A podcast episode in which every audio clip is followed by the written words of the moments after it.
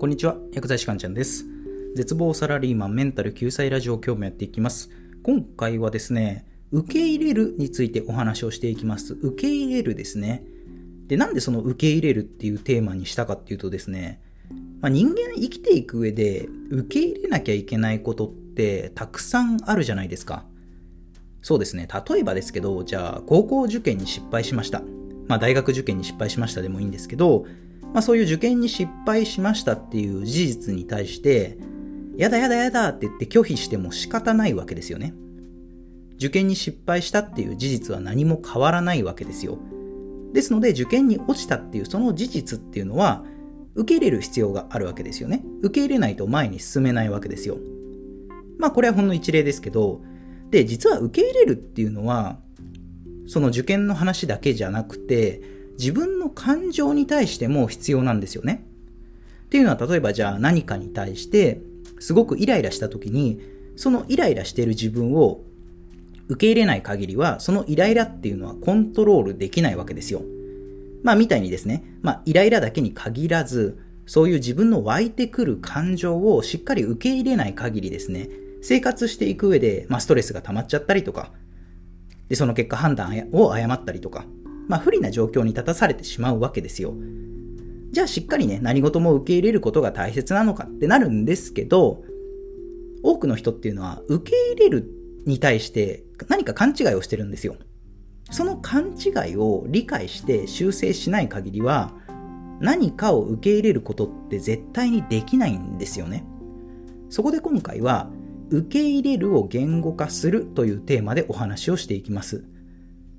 何に対してもね、そう簡単に受け入れることができないんですっていう人とか、まあ、あとは受け入れようとはしてるけど、まあ、何かその受け入れる行為にこう難しさを感じている人なんかはね、参考になるお話かと思いますので、聞いてみてください。ということで、今日のテーマの結論で、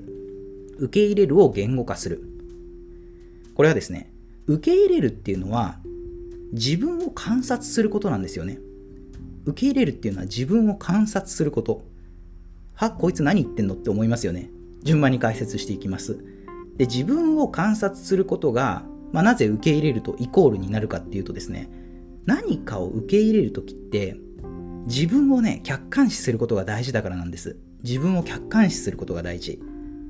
多くの人が思っている受け入れるっていうのは、自分が受け入れたくないものを一生懸命受け入れようとするっていうそういう捉え方になっちゃってるんですよ。本当は受け入れたくないんだけど頑張って受け入れようっていうのが受け入れることだって思ってる人が多いんですよね。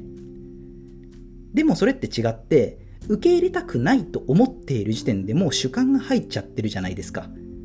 自分を客観視できてないですし心理的にもその出来事に対して抵抗をしちゃってるんですよね。それだとやっぱね、物事を受け入れることってできないんですよ。例えばじゃあ会社の上司から何かこうネチネチね、嫌味っぽく怒られたとしましょう。で、そうやって怒られると、まあ大体の人は嫌な気分になりますよね。まあ悲しい気分になる人もいれば、まあすごいイライラする人もいれば、まあその両方の人もいれば、まあいろんな人がいると思うんですよ。で、そのような上司に怒られた時に湧いてくる負の感情に対して、抵抗をしてしまうと人間っていうのはストレスを感じるようにできてるわけですよね。例えばなんかすごいイライラした時に、あ、イライラしちゃダメだ、イライラしちゃダメだって思うと余計イライラするのが人間なわけですよ。で、人間誰しも感情を持ってるので、そのイライラする感情を沸かせないようにするっていうのは無理なんですよね。イライラしないようにするっていうのは無理なんですよ。ですので、湧いてくる感情っていうのは受け入れなきゃいけないんですよ。ところがですね、多くの人は受け入れようとして受け入れちゃうんですよね。そうつまり本当は受け入れたくないんだけど受け入れようっていうのを受け入れることだと勘違いしてるんですよ。じゃあ、もしその上司に怒られているのが自分じゃなくて、まあ赤の他人、他の人だったらどうですか？他の社員が上司にああだこうだ怒られているのをあなたが見たとしましょう。あなたはどう思いますか、まあ、自分が怒られてる時ほどイライラしないですよね。まあ確かにね、他の人が怒られてるっていう事実に対しては、ああ、かわいそうだなとかね、少し思うかもしれないですけど、まあ他人が怒られることで自分がすごいイライラするってあんまりないですよね。まあ言葉悪いですけど、まあ言ってしまえば人事だからですよね。自分は怒られていない。怒られているのはあの人だからっていう気持ちで怒られている状況を観察することができるわけですよね。で、これを自分が怒られた時にも使うんですよ。つまり、上司に自分が怒られたとしますよね。その時に、その自分が怒られている光景をもう一人の自分が見ているっていうことを想像するわけですよ。自分が怒られているそういった情景をもう一人の自分が眺めている。で、もちろん上司に怒られているという事実には変わりがないので、まあ、イライラはするんですけど、その光景をもう一人の自分は人事のように見てるわけですよ。まあ、そのようにですね、自分のことをもう一人の自分が見ているという感覚を養えると、自分の感情を客観視することができるんですよね。そう、つまり要は、上司に怒られた時の自分のイライラの感情を客観視、観察することで、イライラの感情を受け入れることができるっていうわけです。はい、ということで、アクションプランはですね、自分のことをもう一人の自分が見ているという感覚を養いましょうっていうことです。まあ、専門用語でメタ認知なんて言ったりしますけど、まあ、感情を含めね、自分を客観視することで物事を受け入れる体制っていうのを人間は作れるんですよね。で一般的な人は、まあ嫌だけど受け入れなきゃ受け入れなきゃって言って受け入れるんですけど、もうそれだともう主観が入っちゃってるので、受け入れになってないんですよ。そうではなくて、喜怒哀楽、まあいろんなね、感情が湧いてた、湧いてきた時に、その感情をもう一人の自分が眺めているっていう感覚を持てると、まあいろんなことをね、受け入れる体制が作れますので、皆さんもぜひ実践してみてください。ということで、最後まとめですね。今日のテーマ、受け入れるを言語化するということで、まあ、受け入れるっていうのはね、自分を観察することですよっていうお話をしました。具体的なアクションプランは、自分のことをもう一人の自分が見ている感覚を養いましょうっていうことですね。では今回の内容は以上になります。いかがだったでしょうかまた次回もお会いしましょう。さようなら。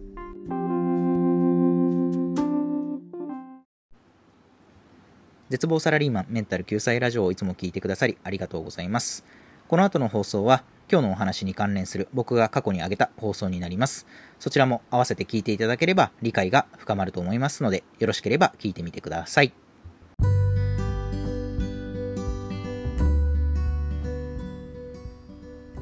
おはようございます。薬剤師かんちゃんです。絶望サラリーマンメンタル救済ラジオ今日もやっていきます。3月13日土曜日ですね。今日も一日コツコツ焦らず自分のペースで頑張っていきましょう。で、今回はですね、マイナスな感情についてのお話です。マイナス感情ですね。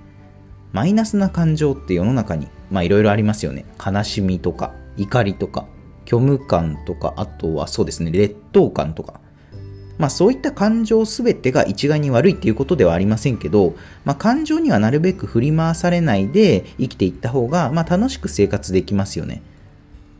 まあでもですね、私たちは人間なので、生活していく中でそういったマイナスな感情を完全にゼロにすることって、まあ理論上不可能なわけですよね。生きていれば誰だって嫌な思いをするわけですよ。他人に嫌なことを言われたりとか、仕事で上司に怒られたりとか、まあ将来に対して急に不安になったりとか、まあいろいろありますよね。なので、こう楽しく生きるためには、マイナスな感情とはうまく付き合っていかなければいけないんですよね。まあでも世の中にはね、そのマイナスな感情をコントロールできないで、逆にその感情に支配されてしまう人って結構たくさんいるわけなんですよ。そこで今回は、マイナスな感情に支配されてしまう人の特徴というテーマでお話をしていきます。マイナスな感情に振り回されてしまう人の特徴は何か、またマイナスな感情をしっかりコントロールして楽しく生きていくためにはどうすればいいのかぜひ参考にしてみてください。ということで、早速今日のテーマの結論なんですけれども、マイナスな感情に支配されてしまう人の特徴、それはですね、今現在の状況との心理的距離が近いってことです。今現在の状況との心理的距離が近い。要はですね、今起きている状況に対して湧いてくる感情以外、何も見えなくなる、考えられなくなるっていうことですね。まあ人に何か嫌なことを言われた時に、なんであの人はあんなひどいことを言うんだろうとか、え、私が悪いのだろうか、ああ、どうしようどうしよう、みたいな、そういった感じですよね。こういう人って目の前の状況との心理的距離がすごい近いんですよ。で、これは何もマイナスな感情だけに限らず、何か嬉しいことがあった時も同じなんですね。そうですね。それこそ、まあ、電車の中で何か、こう、嬉しいことがあった時にですね、電車の中で周りの人の目なんか気にせず、こう、ばっか騒ぎして喜んだりする人とかも同じなんですよ。結局目の前のことに対して、まあ、全力で喜ぶっていうことはいいんですけどそこの距離感がちゃんと保てないと自分の感情ってコントロールできなくなるんですよね、まあ、それがひいてはこうマイナスな感情に支配されてしまうことにつながってしまうんですよでなぜ今現在の状況との心理的距離が近いとほどマイナスな感情に支配されやすいのかっていうと自分の感情が客観視できなくなるからなんですよ。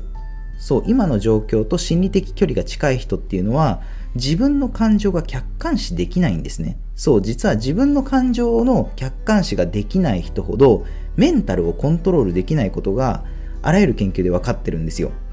すぐ怒る人とか典型的ですよね何か目の前の状況にすごいイライラした時にもうその状況しか見えなくなっちゃうんですよねそのイライラ要素がこの世の全てかのごとく思えてしまうんですよ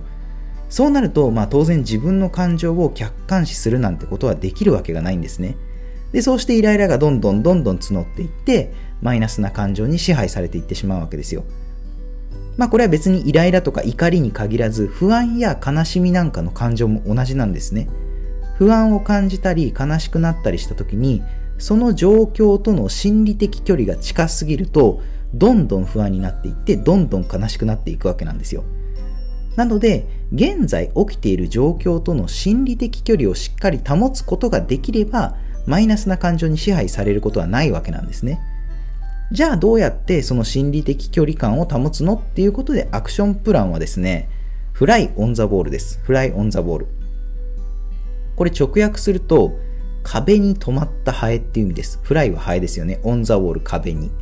ハエに、ハエにじゃないな。壁に止まったハエですね。壁に止まったハエっていう意味です。どういうことかというと、壁に止まったハエになった気分で今の状況を見つめてみましょうっていうことですね。これ聞くとふざけてるように聞こえるかもしれませんけど、この fly on the wall の効果はすでに実証済みなんですよ。ある実験でその被験者を 2, 2つのグループに分けて、どちらのグループにもその怒りの感情が湧くように同じようにストレスを与え続けるんですね。で、片方のグループにだけ fly on the wallを実践してもらったところ、その実践した方のグループの怒りのレベルっていうのは劇的に下がったっていうことが分かったんですね。で、フライオンザウォールをやると、なぜこのようなことが起きるかというと、その壁に止まったハエの気分になったことで、今起きている状況、そしてそれに対する自分の感情を客観視できるようになるからなんですね。で、ここで一番重要なのが、自分のことをもう一人の自分が見ているという感覚、これが超重要です。自分のことをもう一人の自分が見ているっていう感覚ですね。まあ、フライオンザウォールだとハエになりきるわけなんですけど、別に人間でも OK なんですよ。もう一人の自分が、例えば雲の雲の上にいると仮定して、その雲の上から今の自分を見下ろしているっていう、そういった感覚ですね。こういったもう一人の自分が今の自分を見つめてるっていうそういった感覚が養えると自分の感情を客観視できるようになるんですねで僕も以前はね結構感情に流されやすいタイプだったんですよ